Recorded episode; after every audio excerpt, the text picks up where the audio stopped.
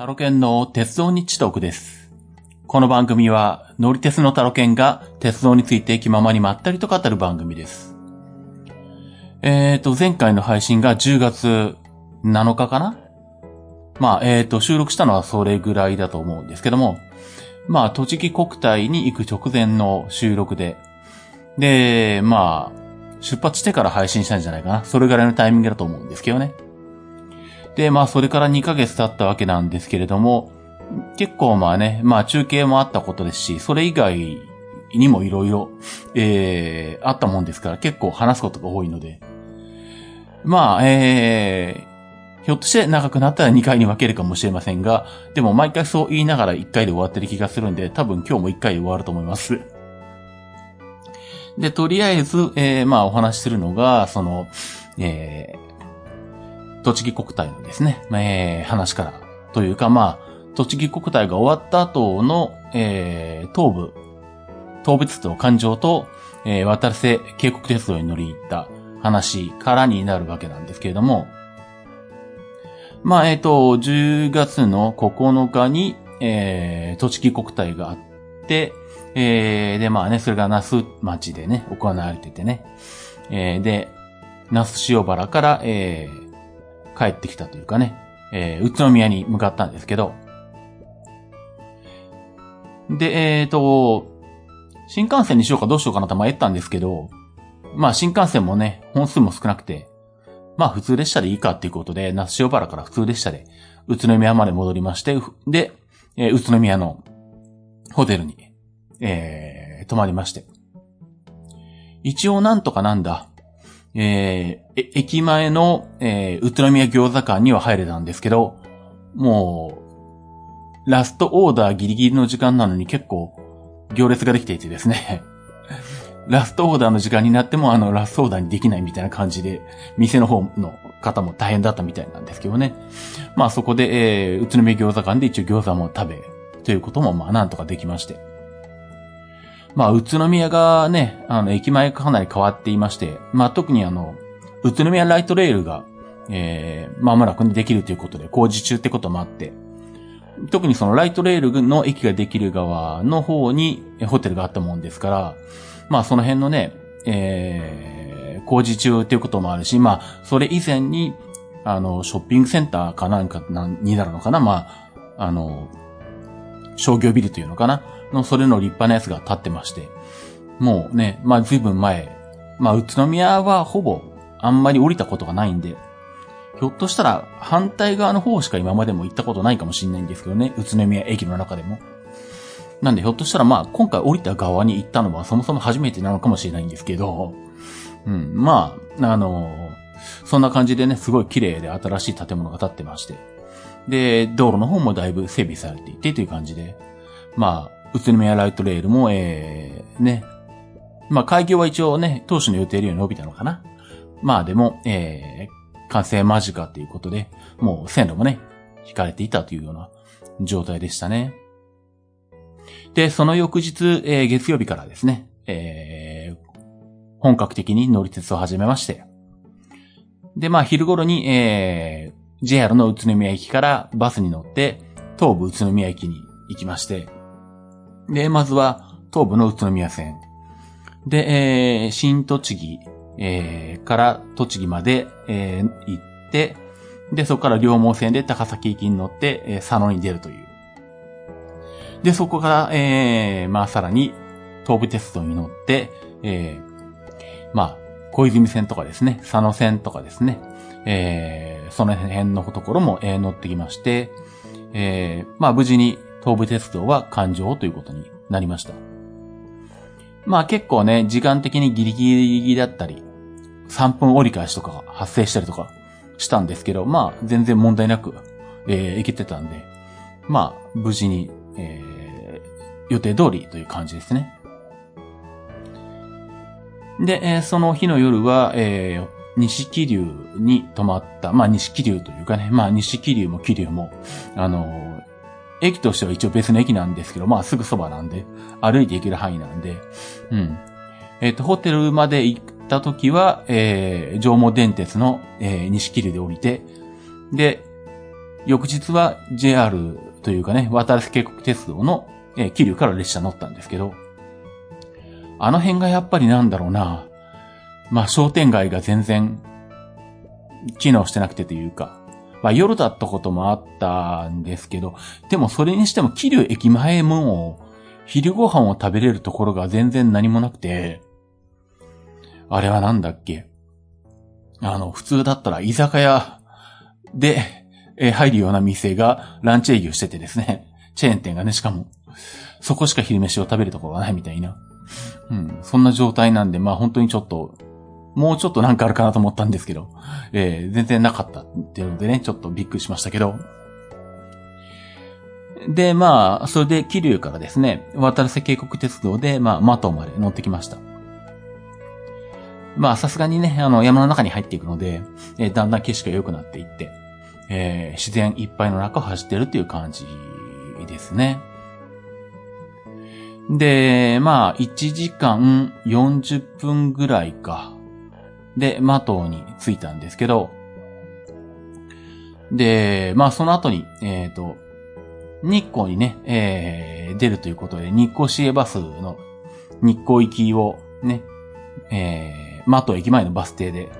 待っていたんですけど、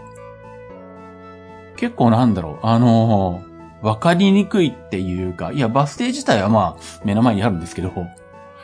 なんだろう、あのー、多分、そのなんだ、反対側の道路を、日光っていうこう、行き先をかけたバスが走っていったんですね。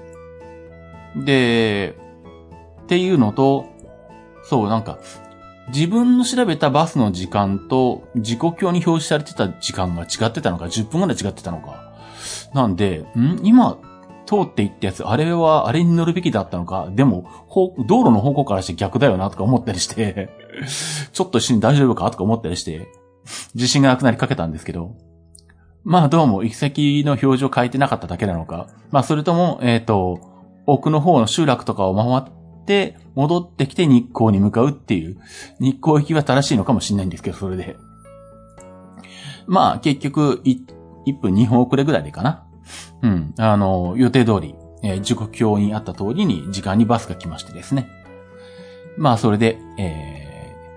JR 日光まで、えー、40分ぐらいかな？35分ぐらいかな？うん。で、行ってきました。あそこ、あのバスが確かあれじゃなかったかな？現金と auPay かなんかが対応してるんじゃなかったかな？ちょっとはっきり覚えてないんですけど、確かそんなんだった記憶があって、珍しいなと思った 記憶があるんですけどね。まあ、せっかくなんで確か auPay で払ったんじゃないかな で、まあそんな感じでですね、えー、日光について、だ、まあでもそうそう。で、そんな感じでちょっと遅れてきて、で、まあでも、乗車時間もね、40分ぐらいあるし、あのー、まあ大体こういうバスって余裕自負を見て、ダイヤが作られてるんで、まあ、予定通り着いたり、場合によってはこう、時刻表よりも早く、あの、駅にね、終点に着くのかなとか思ったりしてたんですけど、全然そんなことがなくですね、意外と回復できずにですね、途中で回復したと思っても、あの、結構途中のバス停で乗り降りする人が多かったりとか、あとは道路が渋滞してたりとかで で、結局、ギリギリ、列車が発車する2分前ぐらいに JR 日光に着いたのか。で、たまたまバス停が本当に駅舎の目の前で、あの最短経路で行けるというかね、うん、あのすぐ改札の前だったので、助かったんですけど、あれがちょっとなんか変なところとか離れたところにあったりとかして、あとはなんだ？あの、JR 日光駅の中に入ってもこうね、階段を渡って反対側のホームに行かなきゃいけないとかだったら、間に合わなかったかもしれないっていうですね、結構ギリギリでしたね。まあ、でもまあ一応なんとかそこも、えー、ギリギリ間に合って、日光線にうまく乗り換えられましてですね。で、宇都宮に向かったと。で、もうこの頃にはね、あの、海外からの観光客が受け入れられ始めていたのもあったんですけど、やっぱあの、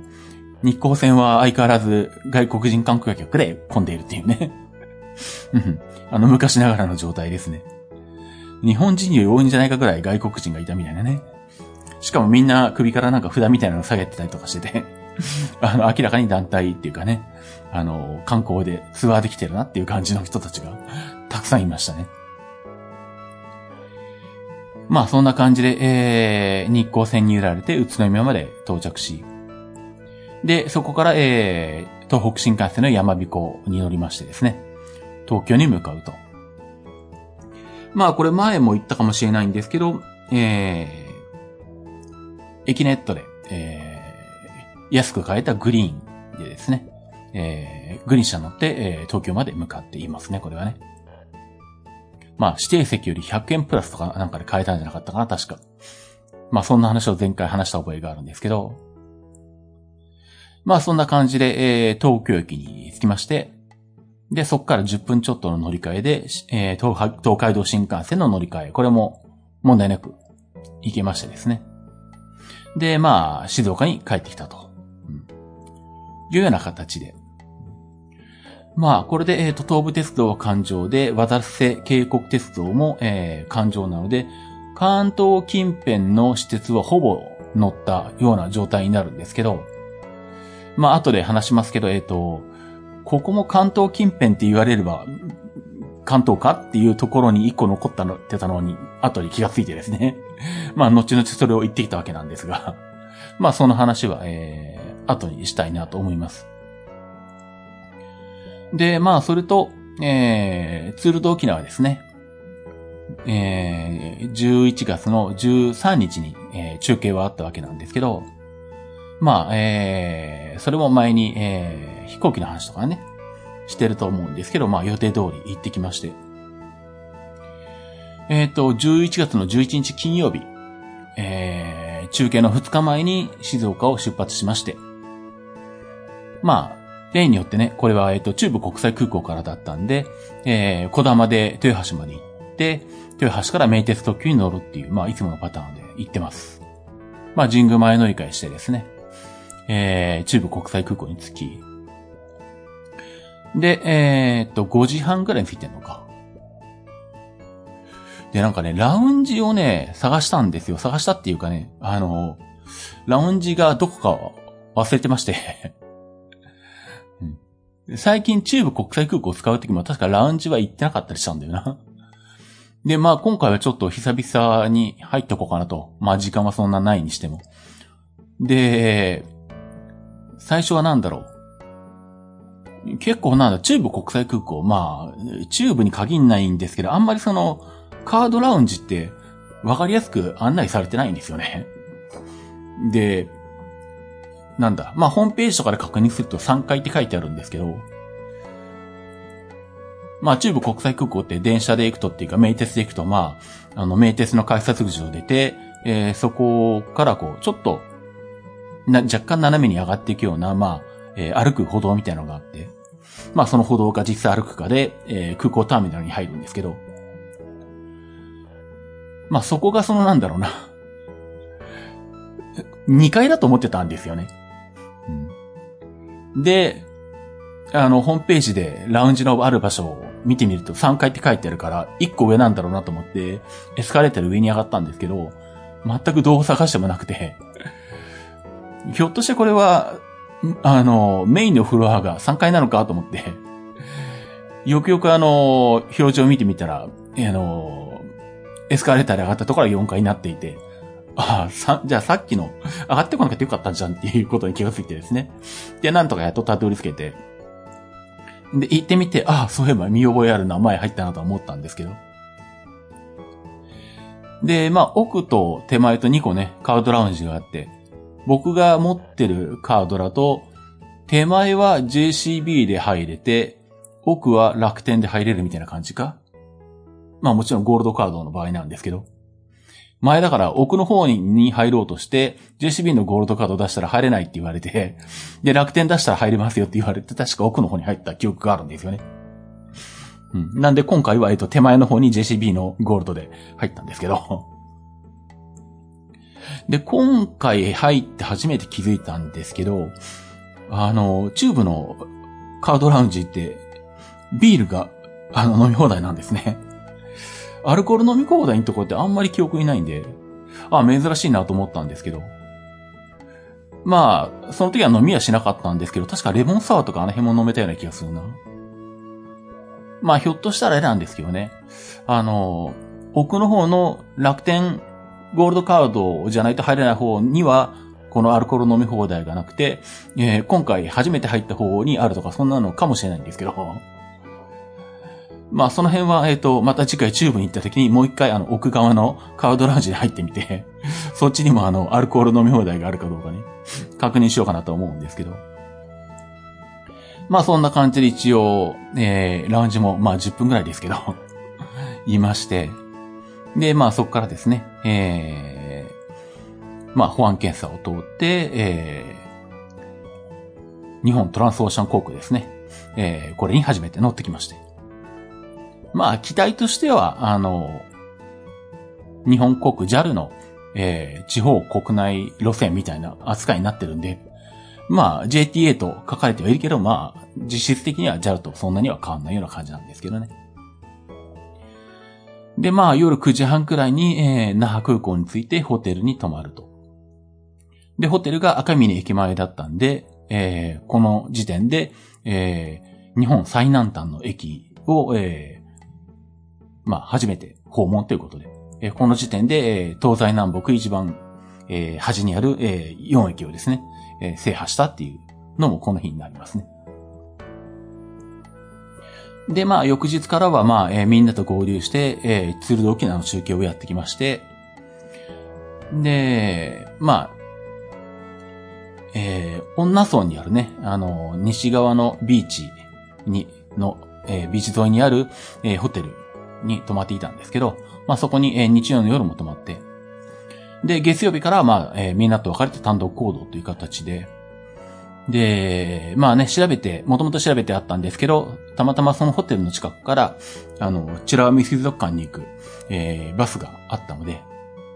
まあ、それで、えー、チラワミ水族館まで行ってきました。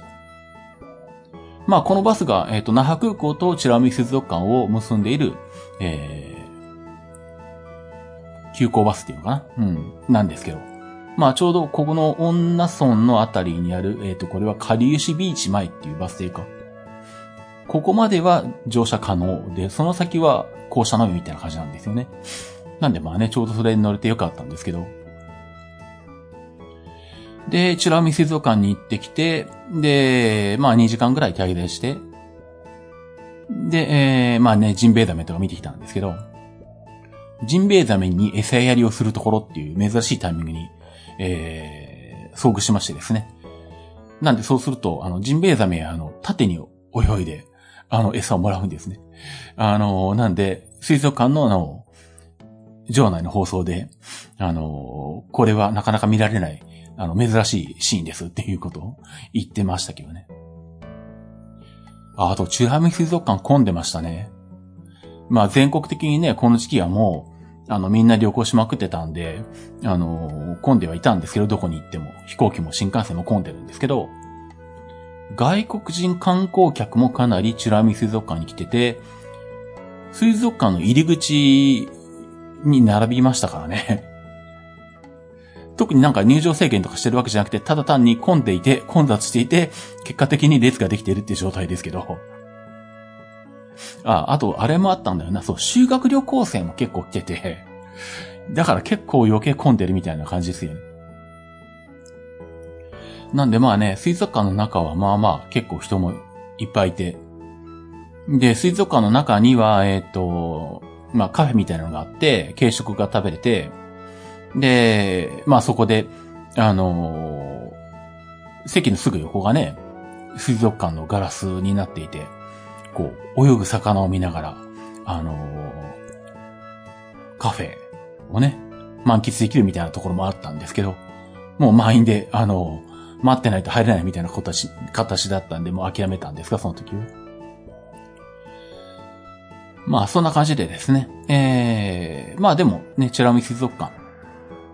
まあ、一通り見ては回ってきたけど、なんか他にも、そのなんだ、白海水族館自体があの、なんとか公園っていうところの中にあるのかなで、まあ公園の中にはなんか他の建物とかもあるみたいなんで、まあまた行く機会があればね、あの、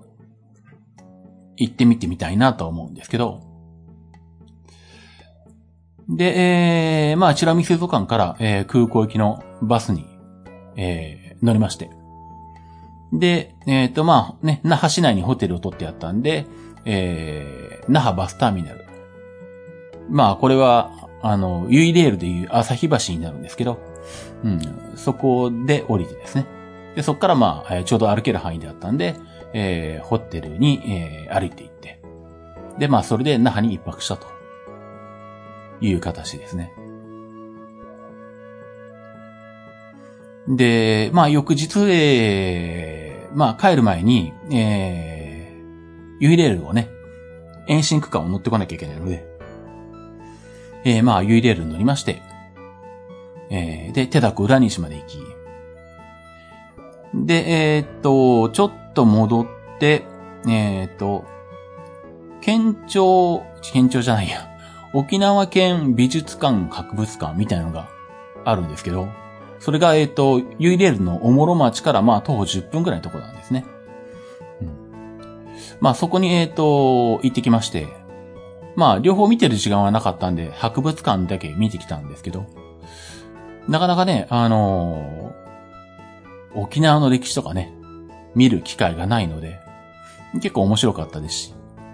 まあ、あとあのね、戦争中、戦争の時に、あの、第二次世界大戦の時に空襲で、あの、破壊されてしまって亡くなってしまったんですけど、かつてはあの、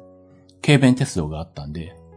まあ、その、あの、展示、ね、模型展示とか、映像で、あの、解説とかもあったんで、その辺はちょっとね、あの、じっくり見てきましたけどね。まあ、えー、そんな感じで、まあちょっとそんな感じで、あの、美術館で時間を使ってしまったので、結構まあまあ、あの、余裕はなかったんですけど、まあそれでも、那覇空港まで、行って、一応なんだ、えー、全国旅行支援のね、クーポンも、えー、空港内の回転寿司で使い切って、で、えー、スカイマークの、えー、羽田駅に、えー、乗って帰ってきたというような格好ですね。まあ、スカイマークは2回目かな昔1回乗ったような気もするんですけど、でも実際乗ってみると、あのシートの、あのー、頭の部分がね、当たるところにあるカバーとかは見覚えないから、やっぱ初めてだったのかな よくわかんないですね乗ってたとしてももう10年以上前とか相当前だと思うんですけど。うん。まあ、えー、まあ全然普通ですけどね。うん。まあ、えっ、ー、と、そんなんで、えっ、ー、と、ね、ツールド沖縄の方も、えー、無事に行ってこれたという格好になります。で、まあ、大きな旅行はこの二つぐらいの予定だったんですけど、実はそのツールド沖縄に行く前に急遽、九州に行くことになりまして、まああ、のね、アップルンルンとか、えー、あとまあ IT マイキーとか聞かれてる方とかね、まあテックアビニューでもちょっと喋ったか。うん、あの辺聞かれてる方は知ってると思うんですけど、あのー、まあお客さんというよりは、あのー、食い出しの中継の仲間である、あのー、石本さんっていう熊本の方に前に、あの、iMac を、あの、シズマックから、あの、販売してるんですけど。で、で、それが、えっと、なんだ。まあ、当時、えー、3年ぐらい前とかなのかな。うん。まあ、21.5インチの iMac のハードディスクモデルに USB で外付け SSD をつけて SSD を起動ディスクにした状態で売ってるんですけど。で、それを、えっ、ー、と、娘さんがちょうど大学入試で、今。で、なんかどうもたまたまその、受けようとしたところが、あの、ペーパー試験も、ペーパーテストも、オンラインでやるっていう珍しいところだったらしく。で、まあ、当然パソコンでやるんですけど、それにその iMac を使おうとして、で、まあ、セッティングとかね、ソフトのインストールとか必要なんで、まあその辺一通りやって動作確認もして、もうあと2日後にテストを迎えるという状態だったんですけどね。その状態で、じゃあまあ、普段はそのみんなが使える場所に iMac が置いてあるんだけれど、えー、試験するからっていうことで移動したんですね。で、一回電源抜いて SSD も外して移動して、で、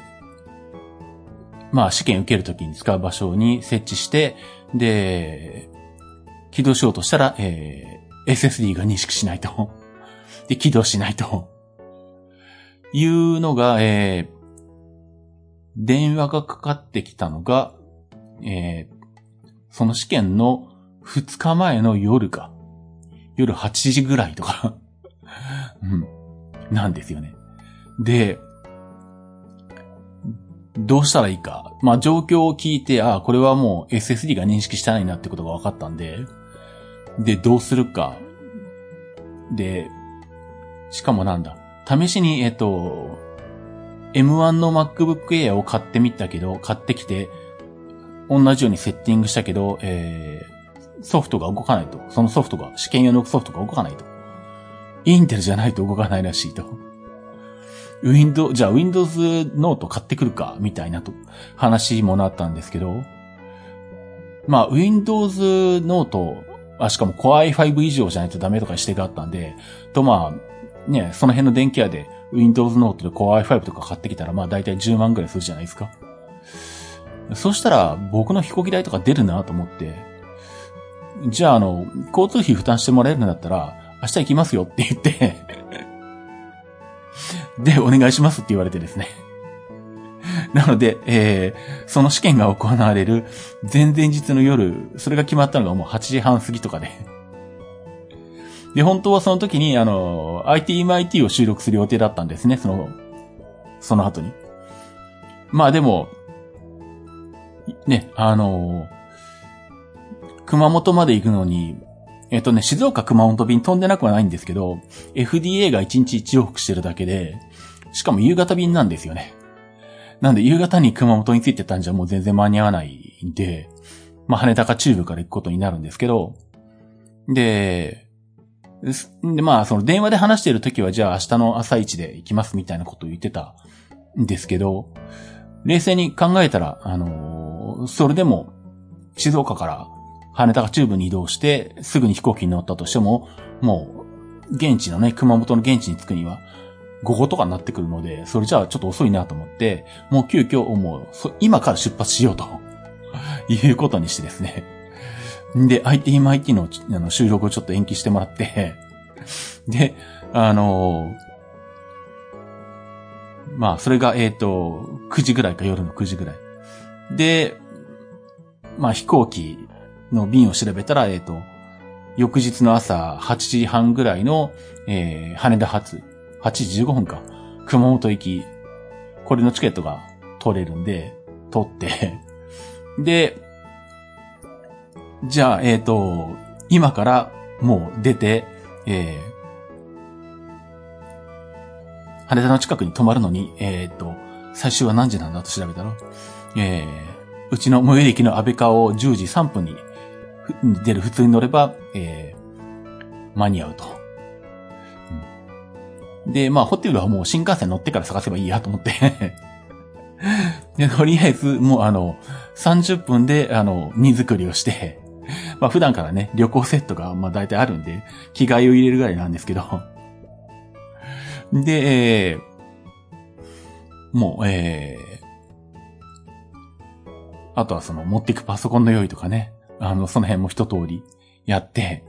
で、えー、電話が終わった1時間後の、えー、列車に乗って、えー、静岡駅まで移動して、えー、すぐに新幹線乗り換えて、品川まで行き、えー、で、京急蒲田の近くにホテルが取れたんで、えー、京急蒲田まで行って で、えー、京急蒲田駅前のホテルに泊まったとまあ、ツイッターにも書いたんですけど、あの、なんだ。さすがにそんなあの、ほぼ最終に近い時間帯に、あの、京急で品川から蒲田まで乗るようなことがないので まあ雰囲気もいつもと全然違うわけなんですけど、あの、なんだ。たまたま来たのが、えっと、特急三浦海岸行きとかで、なんだその三浦海岸行きってって思いながら乗ったんですけどね。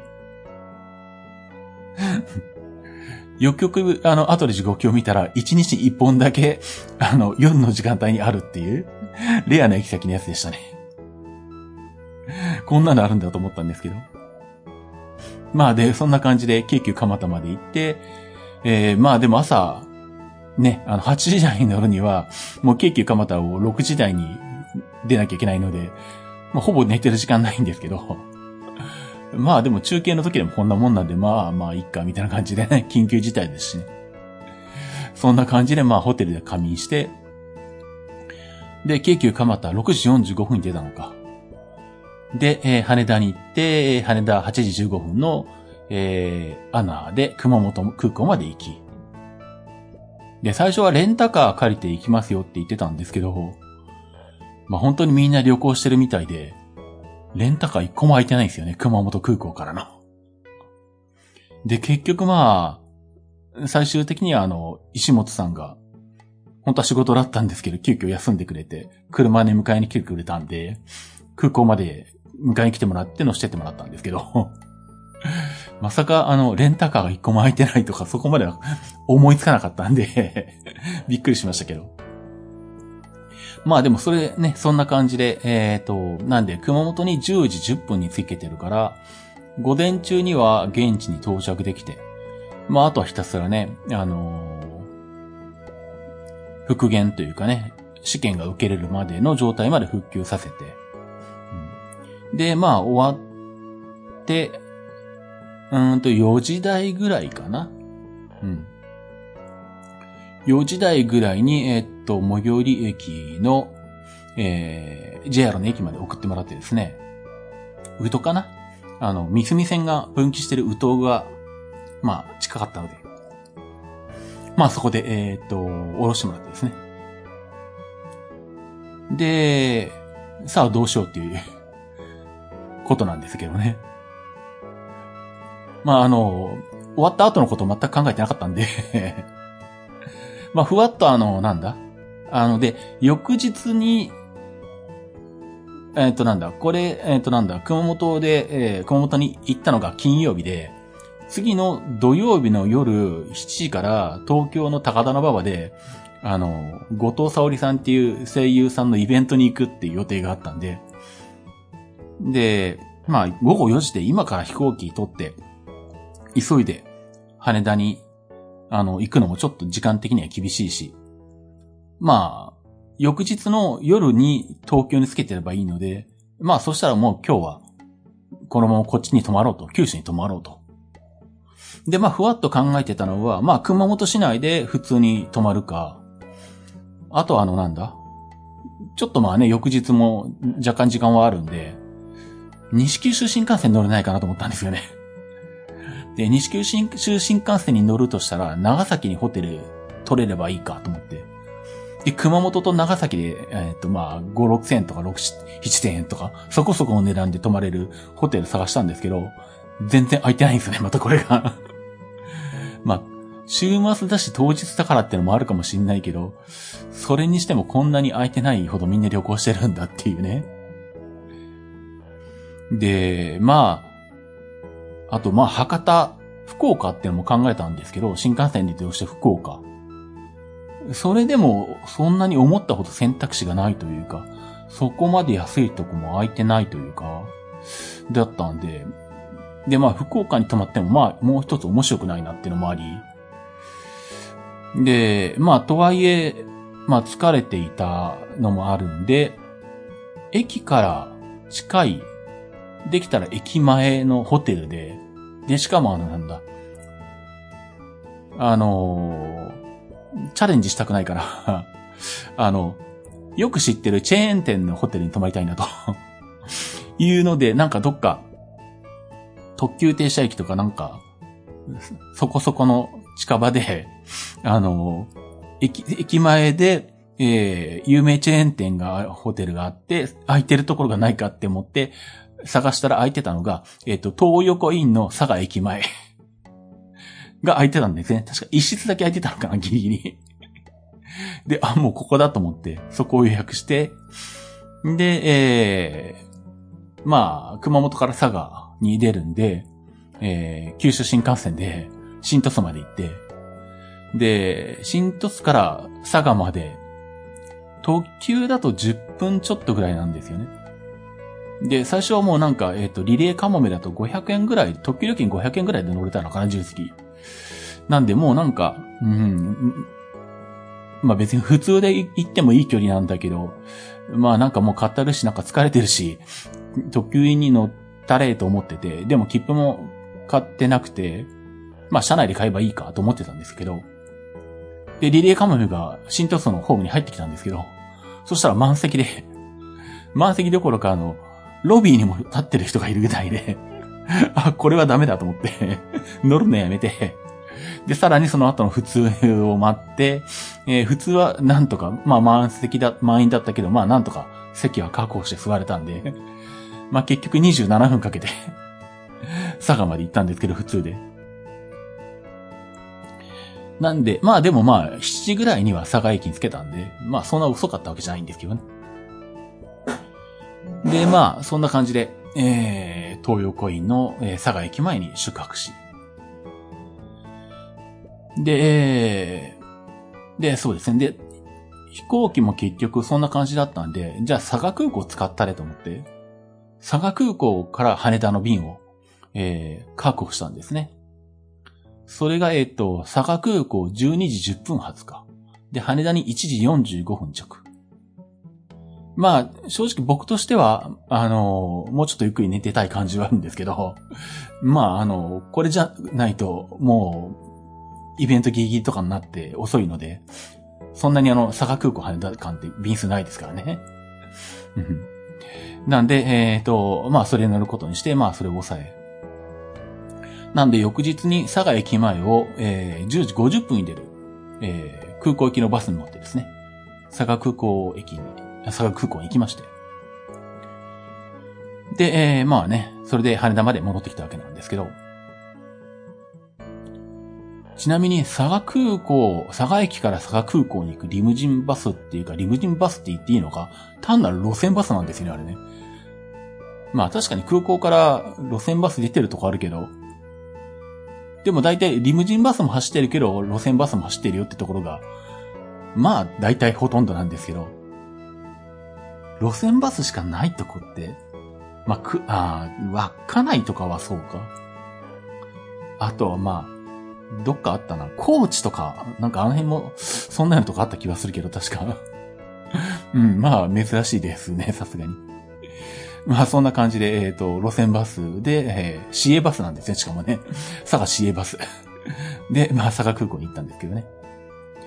で、えまあ、佐賀空港からアナで羽田まで行って、で、えー、まあね、えー、夜のイベントまでは時間があるんで、えー、先にホテルにチェックインして、まあ、落ち着いて。で、えー、無事にまあ夜のイベントも行ってきてですね。えー、で、その日夜も、えー、その夜も東洋コイン泊まったのか ですね。はい。まあこれはもともとね、あの、取ってあったんですけど、で、えー、まあその翌日の日曜日、えー、夜に、まあ新幹線で、まあ静岡に帰ってきたと。いうことで、えー、さすがにあれだな。翌日、うん、実際に飛行機に乗る前日に飛行機のチケット買ったのは、まあ初めてに近いんですけど、厳密に言うと今思い出して初めてじゃないな。昔々、あの、格安航空券っていうのがまあ、あの、海外旅行者の中で、海外旅行者の中でっていうかなんだろうな、格安航空券っていうのがやっと一般にこう知れ渡ったぐらいの時期かまあ20代の頃とかですよ。あの、HIS に行って、あの、あの時は名古屋空港からだよな、確か。うん。名古屋空港からソウル往復、あの、2、3万ぐらいで買えたのかなうん。あの、HI、まあ当時はまだネットで買うとか、ネットがないですからね、そもそもね。あの、旅行会社のカウンターで買うしかないんですけど、当時のあの HIS のあの、旅行、あの、カウンターに行って、えー、っと、ソウル往復買いたいんですけど、って言って、いつ出発ですか？って。明日行きますって言って、あの、相手の受付の人は、はみたいな感じの リアクションしてましたけど。それでソウル行ったことがあるから初めてじゃないな。まあでも滅多にないですからね、そんなことは普通は。という、なかなかあの、珍しい体験を、え、今回させてもらいまして。まあでもあの、後々話を聞いたんですけど、あの、おかげさまで無事入試をうまくいって、しかもあの、合格したということですね。あの、連絡をいただきまして、行ってよかったなと。ええー、まあ役に立っててよかったですね、これはね。うん。まあということなんで、あの、遠隔地からだけど、急遽あの、明日、マックなんとかしてくださいっていう場合、あの、ね、どうしても動かせない予定が入ってるっていう場合はいけませんけど、そうじゃない場合は、あの、交通費見ていただければ、あの、全国どこでも駆けつけますので、あの、もしあのね、あの、よろしければご連絡いただければと思いますけどね。はい。この番組ではあんまり言ってないけど、あの、シスマックっていう、あの、Mac のあの、サポート、まあ、修理とか、設定とか、販売とかをやってる仕事が本業なので、うん。まあ、えー、まあ Mac にだけに限らず Windows なんかも販売したりとか、設定したりとか、普通にやるんですけど、パソコン全般。パソコン全般だけじゃなくて IT 機器とか、あの、NAS とか そんな、まあ、デジタル関係は大体ほぼやるんですけど。うん。まあ、あのー、ご相談なんかにも乗りますんでね。よければ連絡いただければと思いますけどね。まあ、そんな感じなんで、えっ、ー、と、これが、えー、ツールと沖縄の一週間前だったんですよ、ちょうどね。なんで一週間の間に、あの、飛行機2往復するみたいな、そんなことがですね、えっ、ー、と、突発的に発生したというね、これもまたちょっと面白いというかね、珍しいパターンなんですけど、まあ、えっ、ー、と、そんな感じで、えー、まあ予定としてはね、まあ、うん、こういう感じで11月中はまあ中継があったり、いろいろあったりで、えー、等でもあったんですけど、まあさすがに、あの、釘立ちのロードレースの中継も11月のツールド沖縄で終わりになって、まあ12月はそんなに、えっ、ー、と、遠出する予定はないかなとずっと思ってたんですけど、まあよくよく考えたら、まずコミケがあるんですよね。えっ、ー、と、30、31。まあ場所は東京ビッグサイト。で、夏はまだちょっとコロナがひどかったし、直後に中継があったんで、まああの時はちょっと行くのやめたんですけど、まあ今回はさすがに行くことにして、で、えー、まあ中、あのチケットもちゃんと2日分当たりまして、なんで30、31のコミケに行ってきます。で、まあホテルももう取ってあって、29日からですね、えー、出発して、まあ2泊、東京に2泊してくるっていう形になりますね。で、それと、えー、っと、まあこれはもう行ってきたんですけど、えー、まあ東京でちょっとした、東京っていうか横浜、横浜っていうか川崎かな？あれは。あの、地名、地名っていうかなんだ、あの、場所で言うとまあ、川崎市になるのか、あそこは。そこであの、まあ仲間内で飲み会をするという話が出てきてですね。まあじゃあ泊まるかっていうので、まあそれも、えっ、ー、と、一泊してきて、してきたんですけど。で、まあその時に、えっ、ー、と、12月の8日か、飲み会があったのは木曜日の夜なんですけど、で、まあね、神奈川だと、あの、全国旅行支援がまだやっているので、まだやっているのでっていうか、まあ、東京もなんか今、ちょっと前に見たら、また、あの、再開してて、あの、適用されるホテル取れたんですけど、うん。この時は、もう東京はもうなんか完売みたいな感じで、だったんですけど、神奈川だったら、あの、全国旅行支援がまだ空いてたというかね、取れたんで、まあ、神奈川の、あの、川崎のあの、ホテルを取ってですね、えー、まあ、飲んだ後は一泊してくるっていう感じで、えー、行ってきたんですけど、で、まあ、せっかくね、そんな感じで、神奈川まで行ってて、翌日はまあ、ただ帰ってくるだけっていうのももったいないんで、で、ふと思いついたというか、あの、頭に浮かんだのが、あの、まあ、さっきね、あの、東部と、あと渡良瀬渓谷鉄道に、えー、乗ったんで、これで関東近辺の、あの、施設は、えー、全部乗ったという話をしたんですけど、ちょっと待って、えー、茨城方面は行ってないとこあるぞと。いうことに気がつき。あの、日立中海浜鉄道はまだ乗ってないんですよね。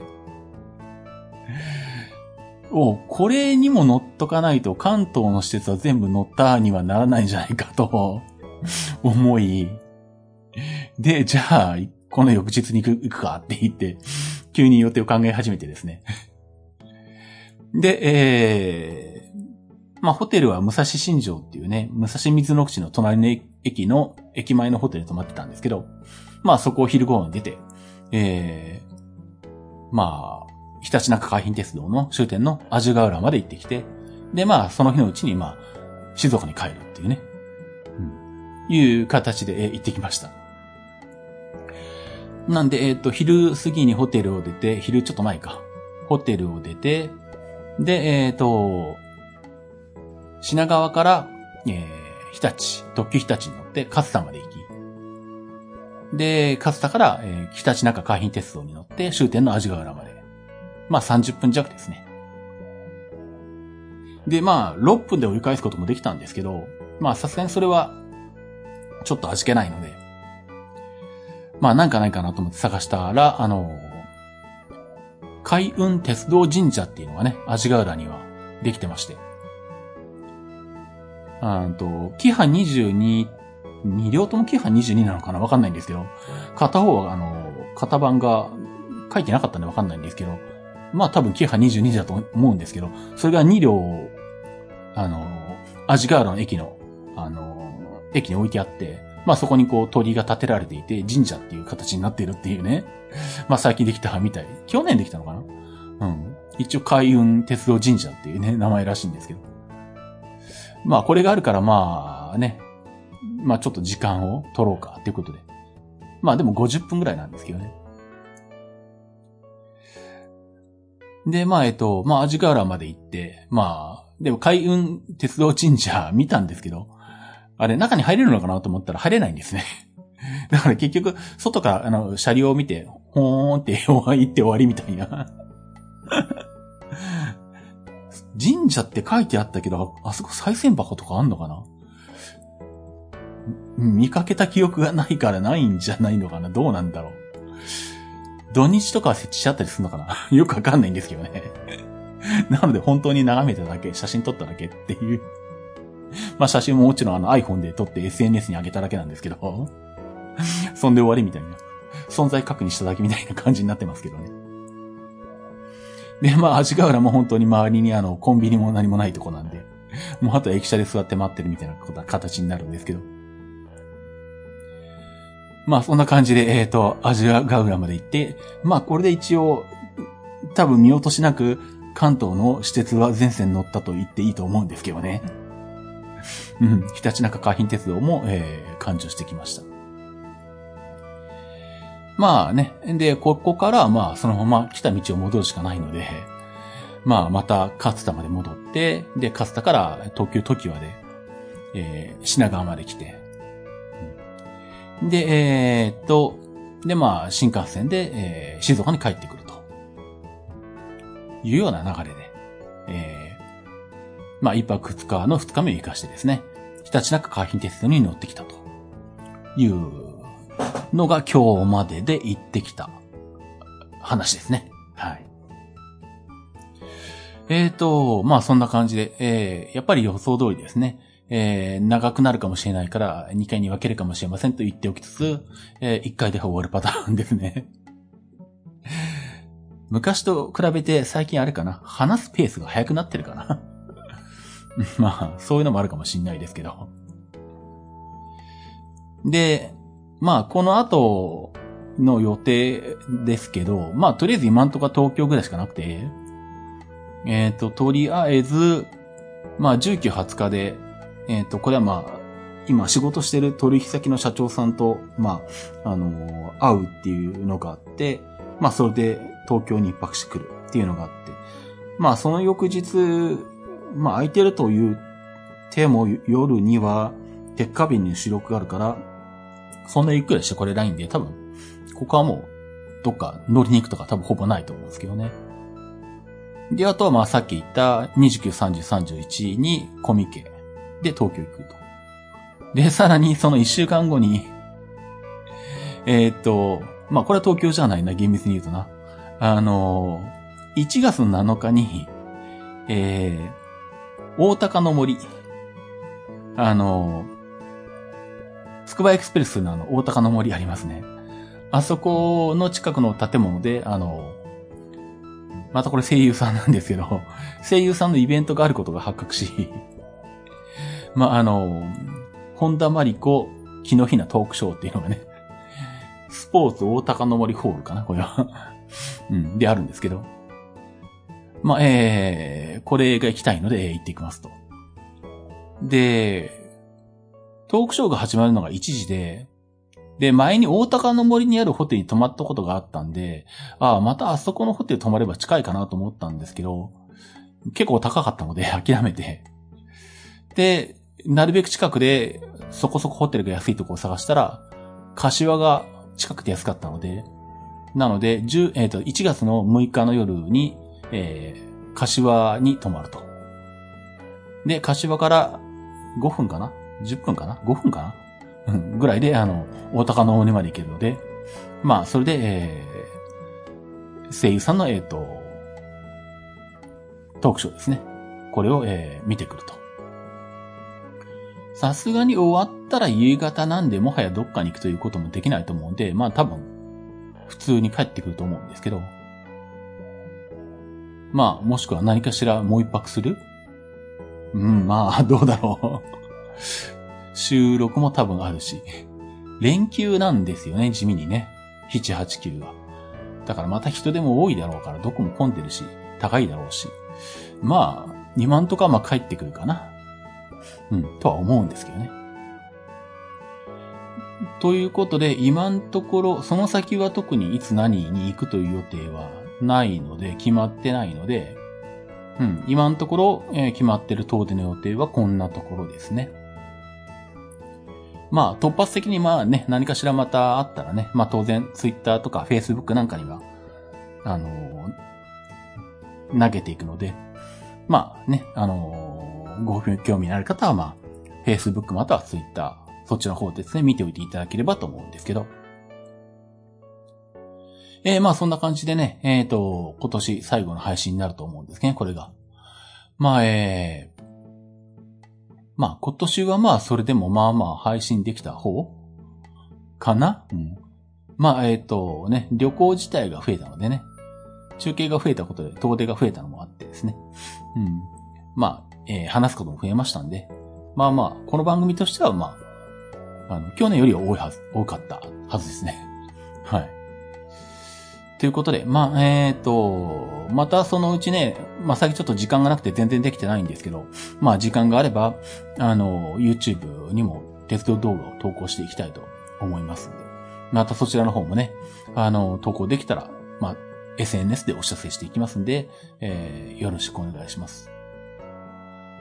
あと、えっ、ー、と、なんだ、あ、宣伝しておこうかな。えっ、ー、と、タロケンキママトークという有料番組を配信してまして、えー、っとね、Apple Podcast で配信しているのと、あとは Patreon っていう、まあ、クリエイターを支援するためのサイトで、えー、配信してます。まあ、iPhone とか Mac とか Apple 製品を使ってらっしゃる方は、Apple Podcast で聞いていただければ、えー、一月120円で、えーで、1週間に2回配信することになってるんで、まあ、おおむね8回ぐらいかな。一月あたり。の配信があって、まあ、7、8分から15分ぐらい。たまに長いともっと長いことありますけど。まあ、えー、基本的には他の番組では話さないようなことを話すと。まあ IT、まあ IT のこと話すこともありますけど、まあでも他の番組でネタとして取り上げるほどじゃないことだったりとかですね。あとはまあもうちょっと個人的な話とかね。うん。あの、プールであの、息継ぎなしで25メートル泳げましたとかそういうね どうでもいいこと ですけど。話してますんで、あの、車のタイヤ変えてきましたとかね。っていう、まあ割と日常ベースな話。まあたまに鉄道や、あの、IT が絡むこともなくはないですけど、わざわざそのネタにするようなものではないぐらいの感じのことを、あの、話したりとか、うん、しますんで、よければ、あの、ね、聞いていただけると嬉しいです。えー、Apple Podcast の場合は120円で、で、しかも2週間無料視聴ができるんで、2週間、えっ、ー、と、無料視聴していただいて、まあ、それで、あの、有料で聞くかどうか決めていただいてもいいですし。まあ、えー、2週間の無料期間中に今まで配信されてるやつを全部聞くって手もなくはないですけど ただ、えっ、ー、と、もう100回近くやってるんで 今年中に100回に行くはずなので、あの、全部聞こうと思うと、まあまあ力技になります 2週間だとね。で、Apple 製品持ってない人だと、この Apple Podcast とか聞けないんですけどっていうリスナーさんの声があってですね。で、それでまあ、あの、パトレオンっていうサイトからも配信してます。英語のパトレオンじゃないと出ないかな。カタカナのパトレオンでも出るのかなまあ、p-a-t-r-e-o-n。まあ、えっ、ー、と、まあ、リンク貼っときますけど、忘れなければ ええ。あの、パトレオンでタロケンを、あの、探していただければ、あの、出てきて、まあ、そこで、えっ、ー、と、パトレオンは海外のアメリカのサービスなもんですから、ドルベースになっていて、一月1ドルなんで、今だと、若干、あの、アップルで120円で聞くよりは、えー、十何円か高い感じになっちゃいますけど。あと、まあ、パトレオンの方は、あの、お試し期間っていうのを設けるってことができないんで、まあ、ちょっとすいません、申し訳ないんですけれども、あの、アップル製品持ってあげて聞きたいっていう場合は、もういきなり有料で聞いていただくしかないんですが、まあ、そちらでもまあ聞いていただけるので、えー、まあ良ければね、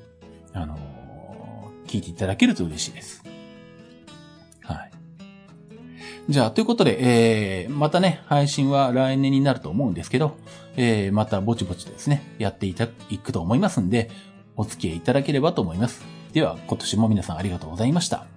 ということで、お届けしました、鉄道日トークでした。それではまた。